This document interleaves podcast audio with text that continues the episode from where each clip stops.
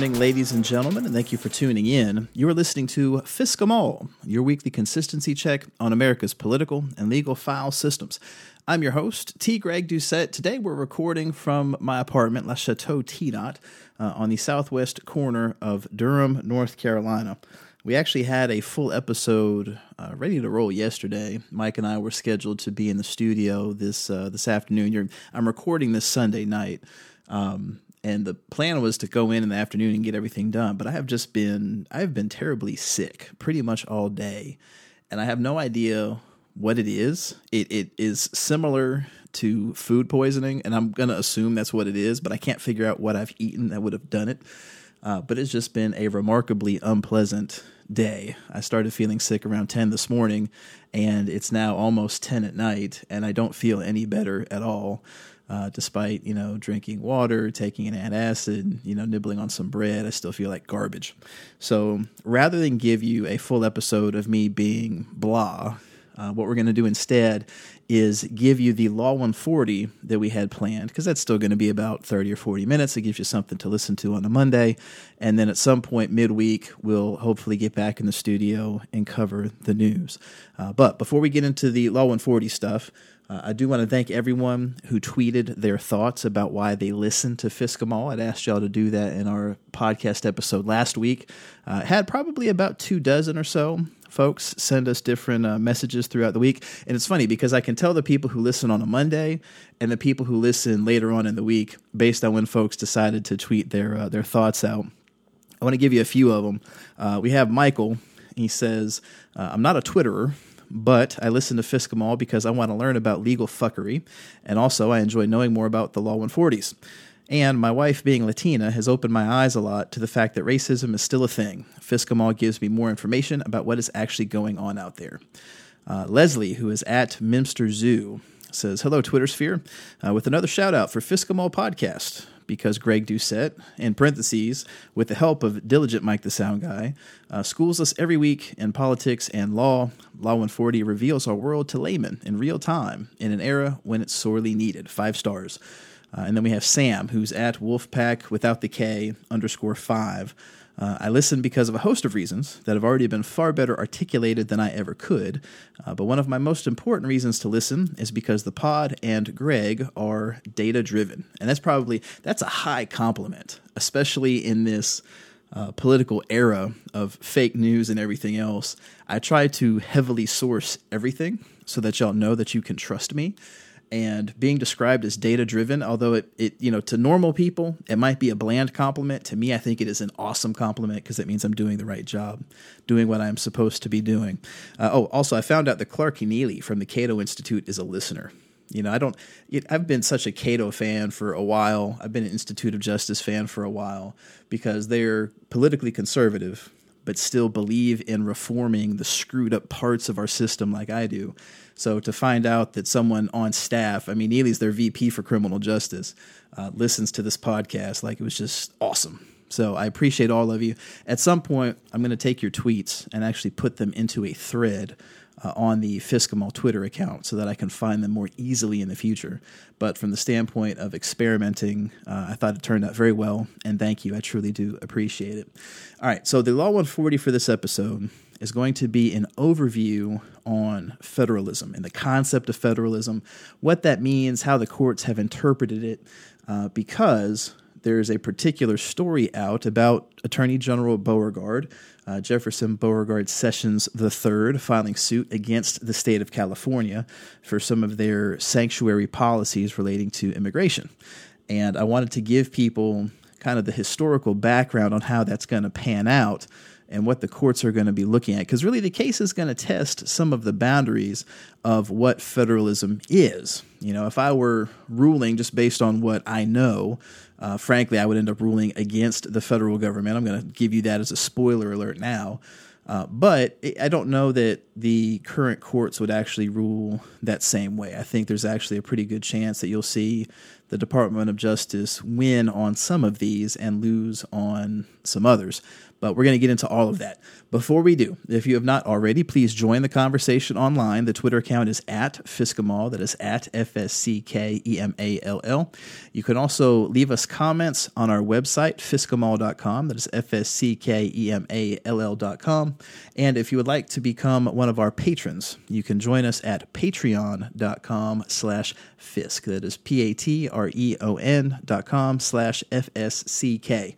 Uh, among the stuff we have at the Patreon page are a handful of other bonus episode Law 140s to kind of give you information on some of the other legal things.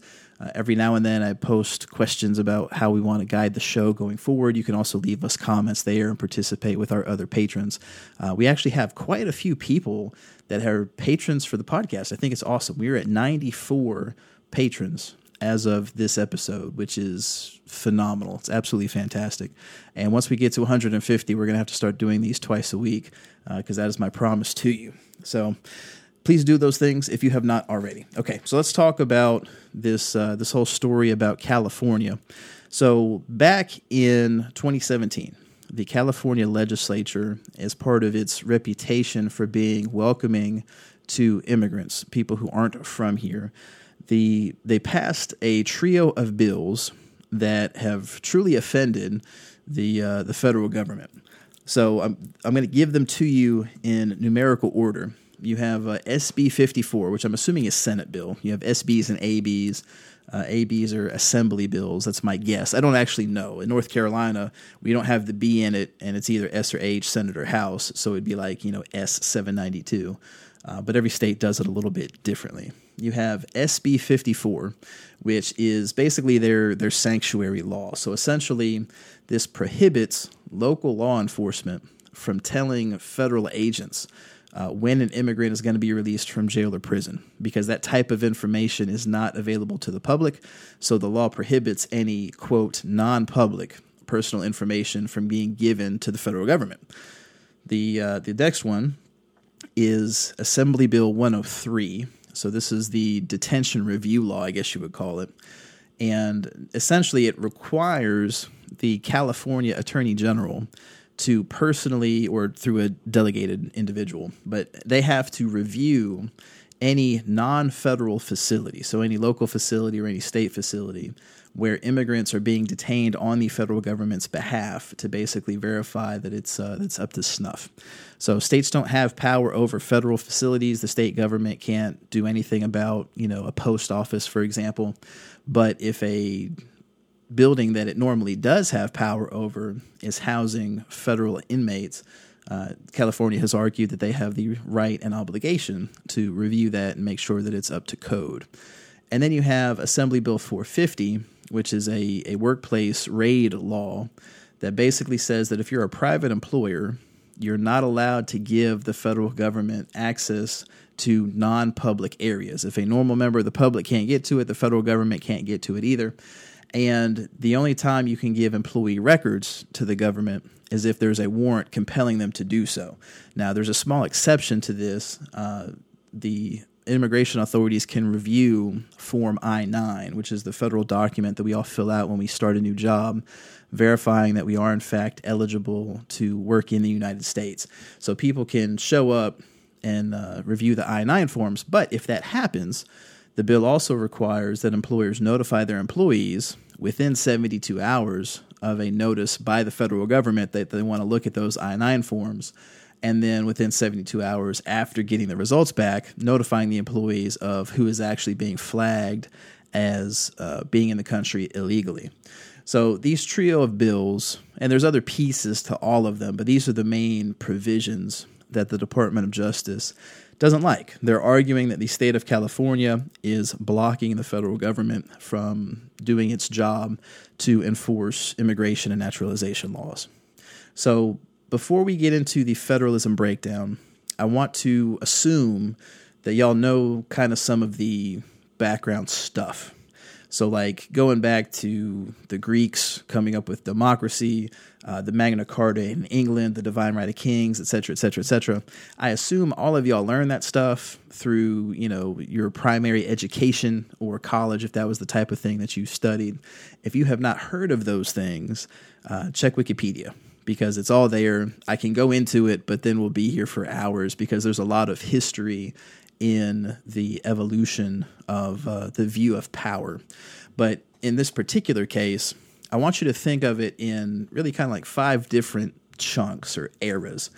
You have the pre Constitution era of looking at it. So the notion that you know might makes right. Uh, Louis XIV of France was said to have uh, said "L'état c'est moi," I am the state. This notion that kings are the sovereigns, their power is derived from God, not the people, and rebellion therefore is one of the gravest of sins because you're not just rebelling against the king, you're rebelling against God Himself.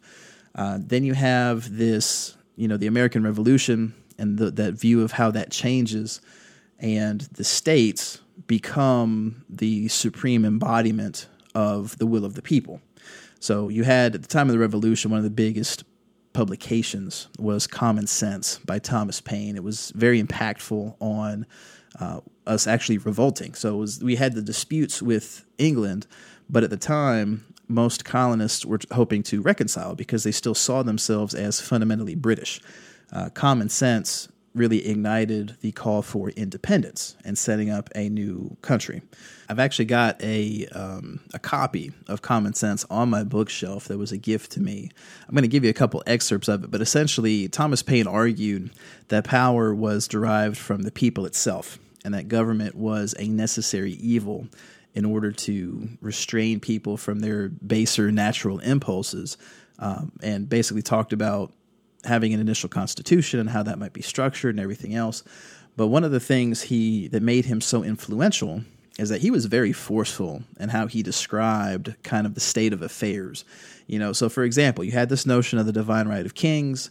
Well, when Paine was, was describing monarchs, this is what he said, quote, "Could we take off the dark covering of antiquity and trace them to their rise, we should find the first of them nothing better than the principal ruffian of some restless gang, whose savage manners or preeminence and subtlety obtained him the title of chief among plunderers. My God, like he was he was pretty harsh on that. But one of the great passages that he has, and in the last sentence of it is one of my very favorite in the entire book uh, or pamphlet, I guess I should say. It wasn't really a book back then. But he writes, quote, The cause of America is, in a great measure, the cause of all mankind. Many circumstances have and will arise which are not local, but universal, and through which the principles of all lovers of mankind are affected, and in the event of which their affections are interested the laying a country desolate with fire and sword, declaring war against the natural rights of all mankind, and extirpating the defenders thereof from the face of the earth, is the concern of every man to whom nature hath given the power of feeling, of which class, regardless of party censure, is. We have it in our power to begin the world over again it was it's such a, a, phenomenal pamphlet. I love Thomas Paine. I love John Locke. A lot of the classical writers. Their writing style is weird by modern sensibilities, but it's just so good. Um, so think of that as the pre-Constitution era of power. Then you have the Constitution being ratified up to the Civil War. That's era two. Era three is from the Civil War until the Great Depression. Then you have from the Great Depression until what we would call the Rehnquist Revolution from the standpoint of jurisprudence. That's the fourth era. And then the fifth era is where we are today. So from Rehnquist onward. We're going to cover all five of those. Well, I kind of already covered the first one. We're going to cover the next four uh, coming up.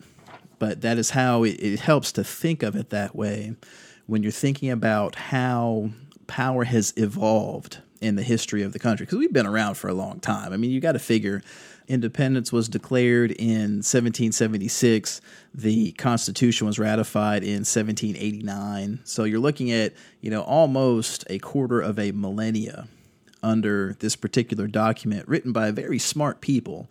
Uh, but done so in a way that it could be flexible and adapt to all of the societal changes that have happened in the 229 years since ratification. Um, so I just want to kind of give you that as an initial framework in your mind for how that all pans out. But what you have to remember is that at the time the Constitution was ratified, the states were seen as sovereign. So we all know about the Articles of Confederation that were first enacted after the Revolutionary War. And the idea was that that's how you embodied the popular will. You had a state legislature with a state governor, and that was as high as you could possibly go.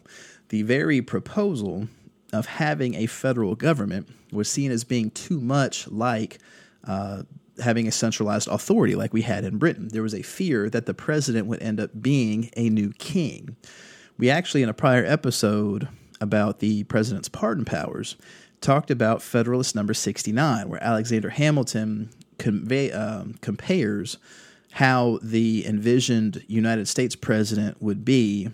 And as he's doing this compare and contrast, he compares them to the King of England and the governor of New York and pitches the president as really different from both of those as far as how it's structured.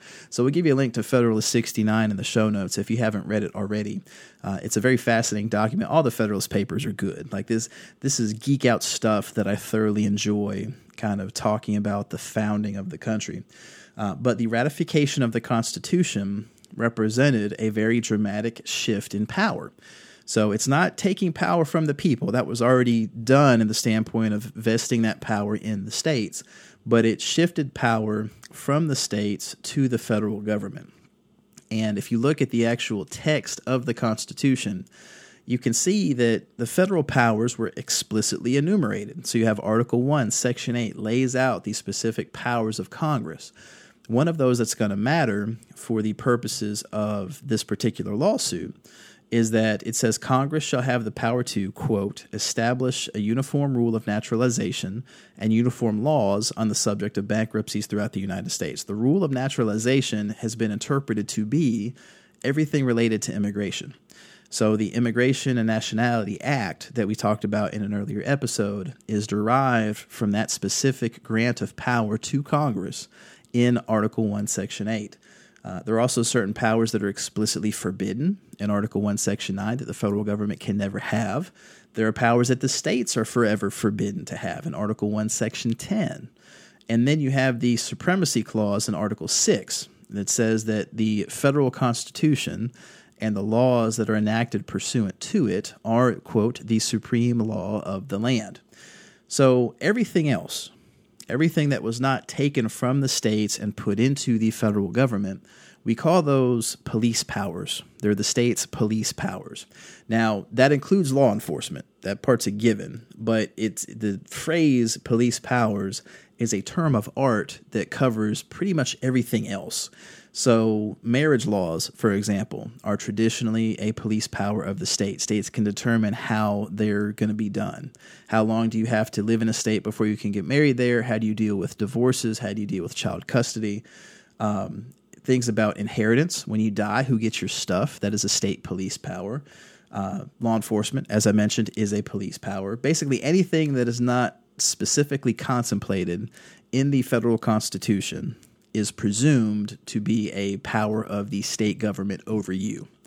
Now, from there, certain states have adopted what is called home rule, which means that towns and municipalities have certain powers taken from the state and given to them.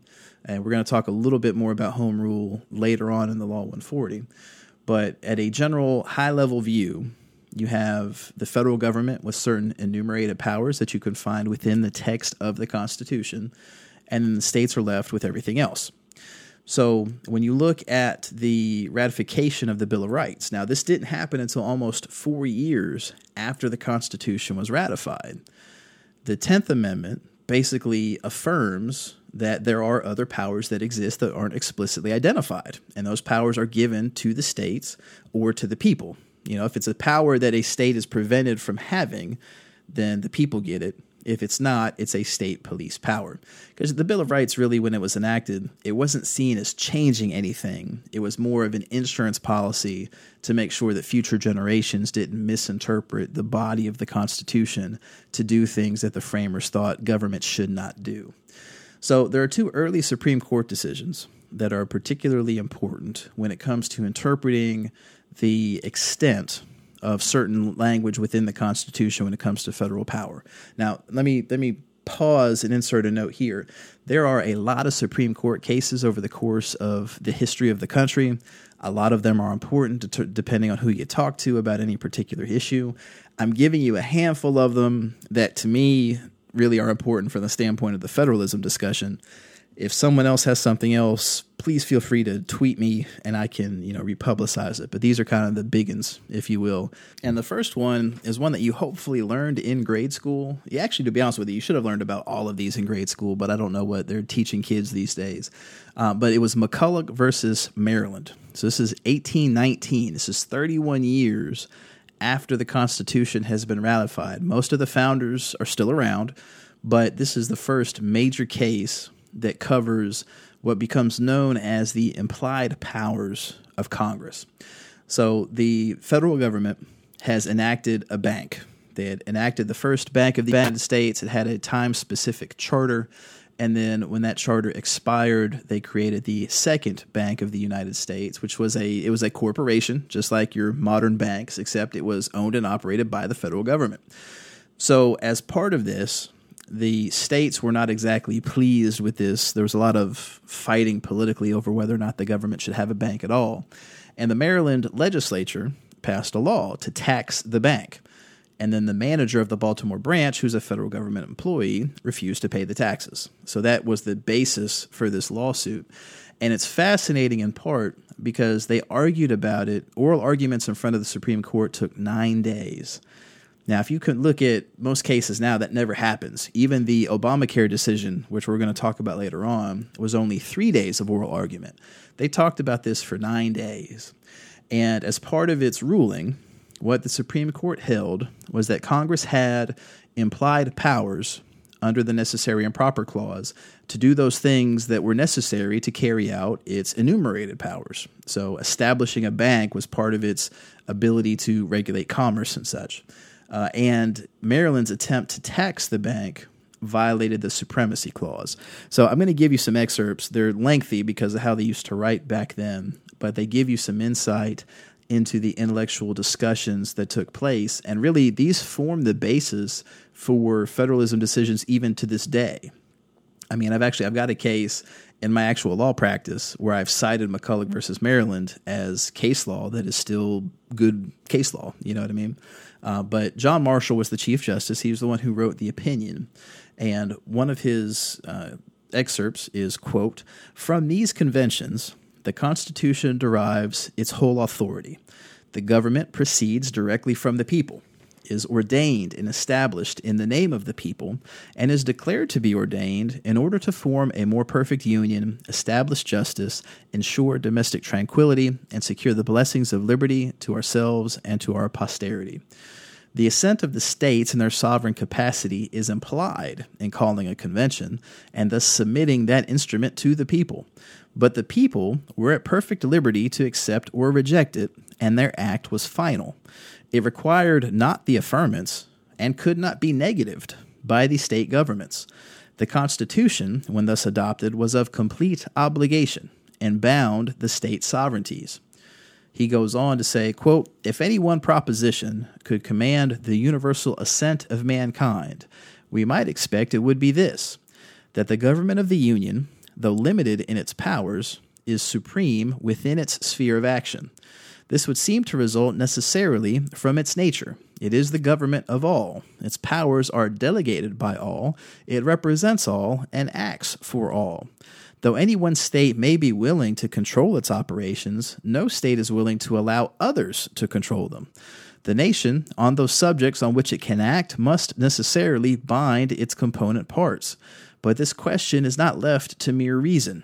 The people have, in express terms, decided it by saying this Constitution and the laws of the United States which shall be made in pursuance thereof shall be the supreme law of the land, and by requiring that the members of the state legislatures and the officers of the executive and judicial departments of the states shall take the oath of fidelity to it. The government of the United States, then, though limited in its powers, is supreme, and its laws, when made in pursuance of the Constitution, form the supreme law of the land anything in the Constitution or laws of any state to the contrary notwithstanding. He goes on, among the enumerated powers we do not find that of establishing a bank or creating a corporation. But there is no phrase in the instrument which, like the Articles of Confederation, excludes incidental or implied powers, and which requires that everything granted shall be expressly and minutely described. Even the Tenth Amendment, which was framed for the purpose of quieting the excessive jealousies which had been excited, omits the word expressly and declares only that the powers not delegated to the United States nor prohibited to the states are reserved to the states or to the people, thus leaving the question whether the particular power, which may become the subject of contest, has been delegated to the one government or prohibited to the other, to depend on a fair construction of the whole instrument. They also go on, you probably have heard the phrase, hopefully at some point, uh, that the power to tax involves the power to destroy. That was the second piece where they held that the Maryland tax violated the supremacy clause because it wouldn't make any logical sense to give a power to the federal government, that being the power to create the bank, that a state could then stymie or stop or defeat by using powers that it had. So, enabling the state government to tax the federal creation to the point of its death uh, wouldn't make any logical sense. Therefore, the Maryland decision violated the supremacy clause. So, this one interpreted Article 6, the Supremacy Clause, as well as the Necessary and Proper Clause, this notion that Congress has implied powers, which was very different from the Articles of Confederation. Under the Articles, if it wasn't specifically written down, the federal government couldn't do it. That's part of why it was so dysfunctional. The next big case was a few years later, Gibbons versus Ogden.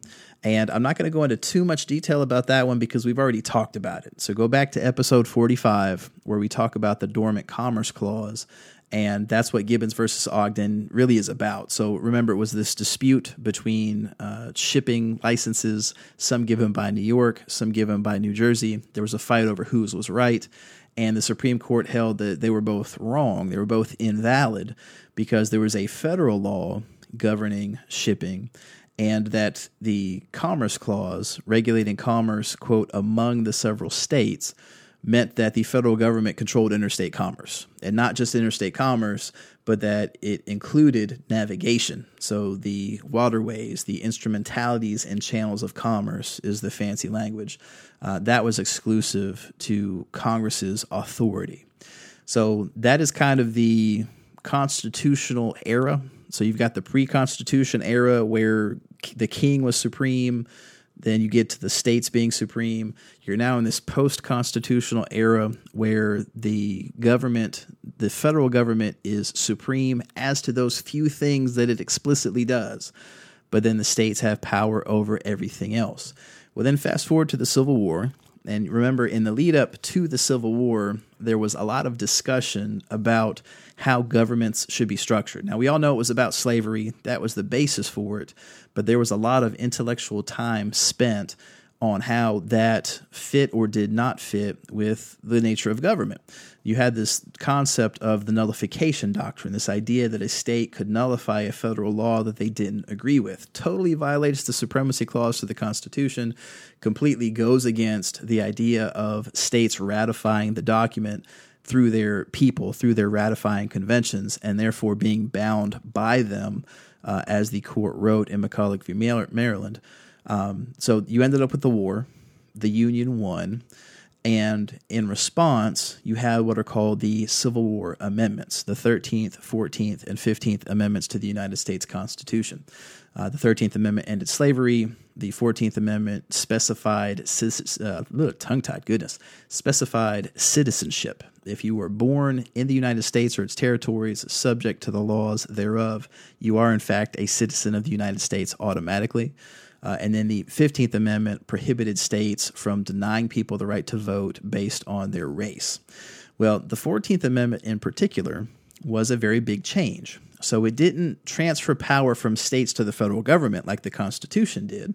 But what it did was it dramatically restrained the states, their power relative to the rest of the populace. So if you think of if you think of power as like a pizza, the Constitution takes like a quarter of the pizza and gives it to the federal government. The 14th Amendment took like a third of the leftovers and just threw it in the trash and said, the government, you're not allowed to do that. That gets exercised by the people. The government can't touch it at all.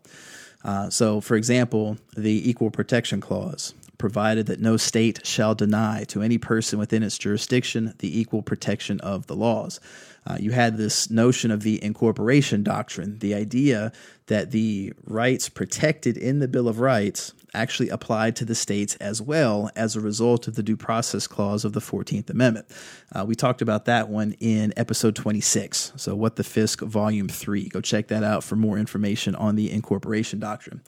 Well, initially, the interpretation of the 14th Amendment was used as a politically conservative tool. So we have something that we call the Lochner era of the Supreme Court, and it relates to a case, Lochner versus New York, where a New York law prohibited bakers from working more than 60 hours a week or more than 10 hours a day. The state enacted that law. A baker sued, saying that it was unfair because he wanted to work more hours than that, so he should have the right to do so. And the court ruled that he was right. They ruled that the law, the state law limiting work hours, was unconstitutional because the 14th Amendment protected individual rights to liberty. It was interpreted that that included your personal freedom to engage in contract and whether or not you wanted to work for an employer who was forcing you to work 60 hours a week. And this court struck down the New York law.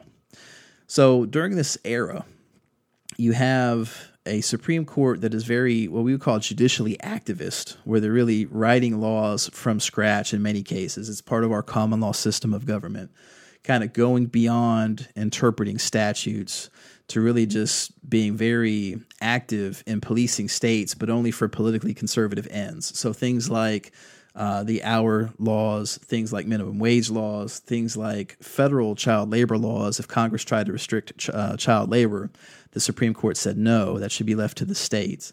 Um, banking, insurance, those types of things, the court very heavily protected uh, the free market and commerce and the ability of private enterprise to continue free of excessive regulation by the government in general. Well, that all started changing around the time of the Great Depression. So, of course, everything is going to hell in a handbasket. In the uh, you had the Roaring Twenties. We enact these super huge tariffs. Trade falls off. You end up with the Depression in the 30s, where everyone's losing everything. And they uh, we elect Franklin Delano Roosevelt, who promises this New Deal to help change things. He's got his 100 days and all this other stuff that he's doing. Well, the Supreme Court repeatedly struck down New Deal legislation throughout the 1930s. FDR would propose something, Congress would pass it, he would sign it, the Supreme Court would say, no, that's unacceptable. And after a while, FDR got really frustrated by this. So you have this proposal that he had uh, characterized as court reform but buried among the reforms was adding a lot more Supreme Court justices. He wanted to expand the court from nine to 15. This was characterized as court packing. And magically, what you saw is uh, Justice Owen Roberts, who had been part of the kind of Lochner esque majority striking down these laws, uh, suddenly changed his mind so he was characterized as the switch in time that saved nine. If you've heard the old uh, aphorism, a stitch in time saves nine, he was the justice, a switch in time saved nine. So we didn't end up with 15 Supreme Court justices uh, because there was a case called West Coast Hotel Company versus Parrish relating to a minimum wage law in Washington state that, you know, remember, during the Lochner era, those got struck down. Well, magically, after this court packing plan was announced, like a couple months later, the minimum wage law in Parrish was upheld. So that really shifts us into the post Depression era, where the federal government gets a lot more power based on how the Supreme Court interprets different parts of the Constitution. Uh, so, Wickard v. Filburn, for example, is a very notorious case. It's back in 1942, and it involves Roscoe Filburn, who is a wheat farmer in Ohio and as part of the Depression era actions of the federal government, he was given a production quota for wheat. So he had 11.1 acres of wheat that he was allowed to farm, and instead he harvested roughly 23. So he went way above his quota, and his argument was that look, the 11.1 acres are going to the marketplace. The rest of this is for my own personal use. I use this to feed my chickens, to feed my cows. And the Department of Agriculture said, We don't care. We're going to punish you for going above your quota. So Filburn sued. His argument was that it the his over harvesting uh, related to production and consumption for his own personal use, and those were local in character. They weren't interstate commerce. And the Supreme Court unanimously said that that didn't matter. So Justice Jackson wrote the particular opinion in that case, but the rule that he laid down was that even if the activity is local, even if it never goes across state lines, even if it's never regarded as commerce, quote, it may still, whatever its nature, be reached by Congress if it exerts a substantial economic effect on interstate commerce and this irrespective of whether such effect is what might at some earlier time have been defined as direct or indirect. Now, Wickard is a garbage case. It is based on totally wrong understandings of economics. You know, if you're not in the marketplace, you don't magically go join the marketplace because the government says that you can't produce stuff on your own. You could just end up doing something else. There's no reason to believe that Wickard would have affected interstate prices of wheat by not having stuff done on his own. Maybe he would have fed his people corn, you know, or whatever else. But this case became the basis for all sorts of government overreaching. Like Congress tried to do everything that it possibly could, and it would be upheld under a Wickard v. Filburn theory. So, for example, in 2005, I'm, I'm jumping ahead a little bit, but you have the case of uh, Gonzales versus Raich, where California has allowed medicinal marijuana and people sued saying that the federal marijuana prohibition violated congressional authority, exceeded their power under the Commerce Clause because medicinal marijuana was grown within the state of California for California's own use. And the Supreme Court said no, that that didn't matter, that because of Wickard v. Filburn and the cases decided after it, Congress could reach intrastate commerce in weed because the production and consumption within California affected interstate weed prices. it's just it's a trash opinion. Like if there was one Supreme Court case I could undo that hasn't been undone already, uh, Wickard would probably be it. It's just absolutely terrible. But it did have some benefits. So this whole era of greatly empowering the federal government is how you were able to have the civil rights movement throughout the 1950s and 60s rely on the courts to ensure that states were actually holding true to their obligations under the 14th Amendment. So we've talked before, for example, about Brown v. Board of Education. That was in 1954, holding that segregation in education was unlawful, that the doctrine of separate but equal was now uh, not valid. Uh, one of the big cases was Heart of Atlanta Motel versus the United States. So, when Congress enacted the Civil Rights Act of 1964, Title II of that said that you can't discriminate in public accommodations based on someone's race. Uh, and Heart of Atlanta Motel v. U.S. said, yes, Congress had that authority to enact that. So during this post Depression era of the court, uh, the government has a lot, the federal government has a lot more authority over a lot more things. Uh, some of that is terrible, but it does have some beneficial outcomes as well, particularly as it relates to civil rights stuff. So fast forward to the 1990s and what would you would call the Rehnquist Revolution, as it's talked about amongst lawyer people. And you basically have a trilogy of cases from the mid 1950s.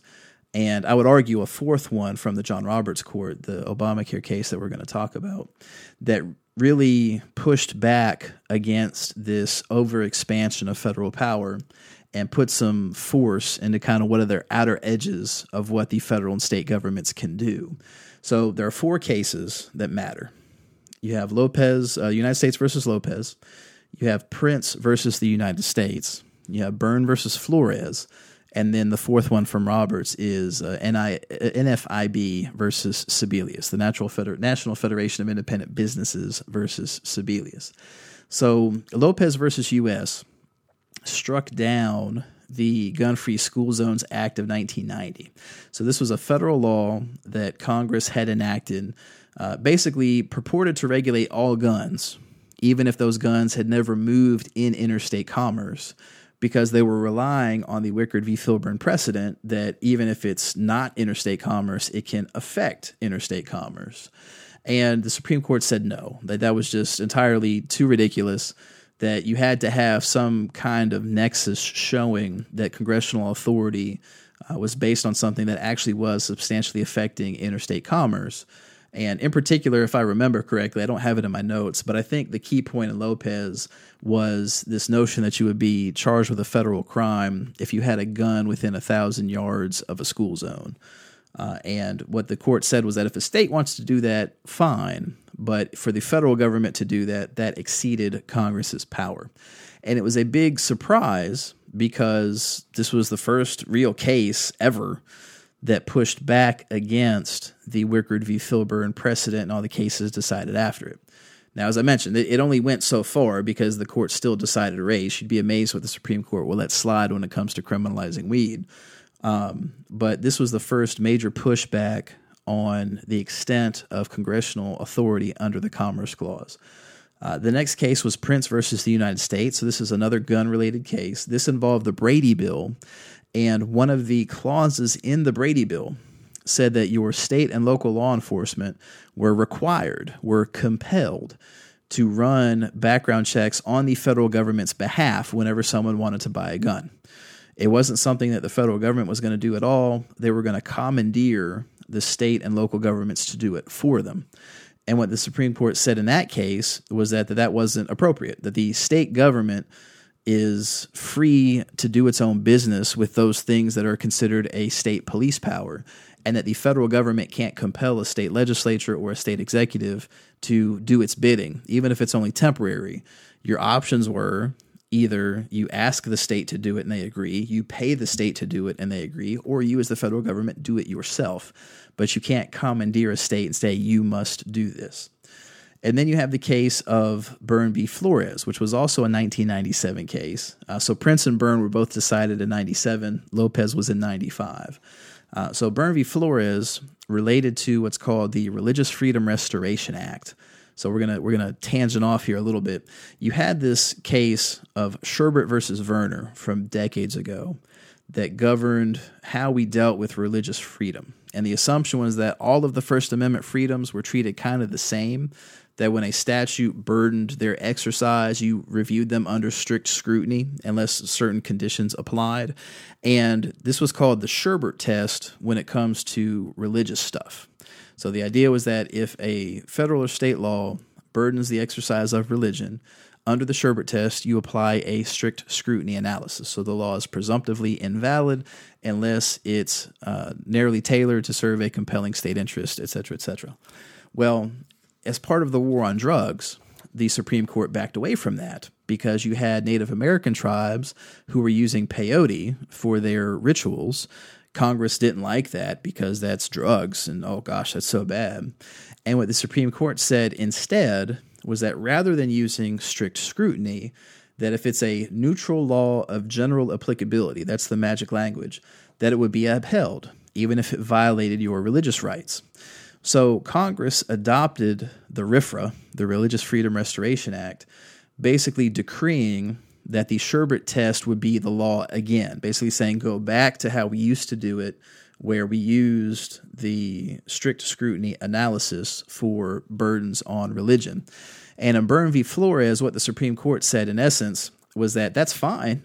As far as the federal government goes, Congress can decide what test the Supreme Court must apply to those particular cases in a federal context, but that it could not compel the state governments to do so. That to the extent the RFRA tried to bind the states, it was unconstitutional. And the reason why Boerne is important is that as part of the opinion, you, the court announces what is called a congruence and proportionality test, basically looking at the purported federal power, what Congress is trying to do, and comparing that to the power of the states historically and determining the congruence and proportionality of the two of them. So basically, you can't have something that is disproportional or unduly coercive. And that is why the NFIB versus Sebelius case matters because so the Obamacare decision was a lot of stuff. You know, I actually I, I read the whole decision and the concurrences and the dissents when it came out because I was in law school at the time, and that's the type of nerdy shit that we talk about. Um, but one of the pieces of that decision related to the Medicaid expansion. So, under Obamacare, if a state did not expand Medicaid, it would lose all Medicaid funding completely. Even though Medicaid was one of the biggest block grant programs, it was a boatload of money going to the states. Um, and what the Supreme Court said as part of its holding was that that portion of the ACA was unduly coercive and therefore it was unconstitutional. And it ended up that aspect of it was a uh, a how does this break down? Like seven to three, I guess you would categorize it as. Uh, basically, you had four justices that held that that piece of it was unconstitutional because the whole act was unconstitutional. Uh, Scalia, Kennedy, Alito, and Thomas. Then you had uh, Roberts, Breyer, and Kagan agree that it was unconstitutional, but argue that it could be constitutional if you gave states the ability to opt out. So if they could opt out of Medicaid expansion without jeopardizing all Medicaid funding, that particular portion could survive. Uh, and ultimately, that's where we've ended up. So states can choose to opt out; they still get Medicaid funding. That ends up being the law of the land. But the NFIB case matters from a federalism perspective because it really takes Boerne and applies it to this very important law that has been, you know, heavily debated and governs one sixth of the economy and everything else and basically says that the federal government can't take away all of your funding because you don't do what it wants. Now, that part matters in part because Sessions has tried this before. Uh, he sued, I wish I had this in my notes. I feel like he sued someone in Illinois, one of the entities out there, basically saying, if you don't help us round up immigrants, we're going to take away all of your funding. And a United States District Court said that the federal government couldn't do that because it would be unduly coercive to take away all government funding if you don't cooperate with immigration enforcement. Um, so take all of these cases as a background, this evolution of federalism over time, where we are today with the law, and there are certain things that are what I would consider truisms um, that would apply. So first, of course, is that the federal government has exclusive power over federal facilities under the Supremacy Clause. They have exclusive power over immigration under the ability to perform a, or to enact rather, a uniform rule of naturalization. Those are both explicit powers of the federal government. States cannot have those. Um, the second piece is that state governments cannot be commandeered, they cannot be taken over by the federal government. Uh, so, for example, we've talked before about what's called the 287G program, where the federal government will enter into contracts with local law enforcement to enforce federal law in exchange for money. The federal government can't decree you're going to have to do this, but they can pay you to do it. Um, another piece that I didn't mention that should be pretty obvious is that states have a constitutional right to exist because they were sovereigns prior to the enactment of the Constitution. Their existence is guaranteed within the Constitution itself. There is no undoing a state. Now, that's different compared to a city or a town. So, for most states, you can abolish a city tomorrow if the legislature sees fit. So in North Carolina, if the legislature wanted to abolish Durham, they could. They would just pass a bill saying Durham is hereby abolished. The governor would veto it. The General Assembly would override the veto, and that's all she wrote. There is no constitutional right to exist for cities and towns unless you happen to be in a state that is a home rule jurisdiction. We talked about that at the beginning of the podcast. So a home rule state basically has constitutional protections in their state constitution uh, in a very similar fashion to how the protections of the state exist in the federal constitution. Uh, so, for example, North Carolina is not a home rule state. If, like I said, if they wanted to abolish Durham, they could. Uh, contrast that with, for example, Colorado. So, Colorado actually has in their state constitution quite a bit of talk about what powers municipal governments have to themselves, and the state government can't touch those. So, a lot of the court fights in those states are similar to the federalism court fights we've talked about here.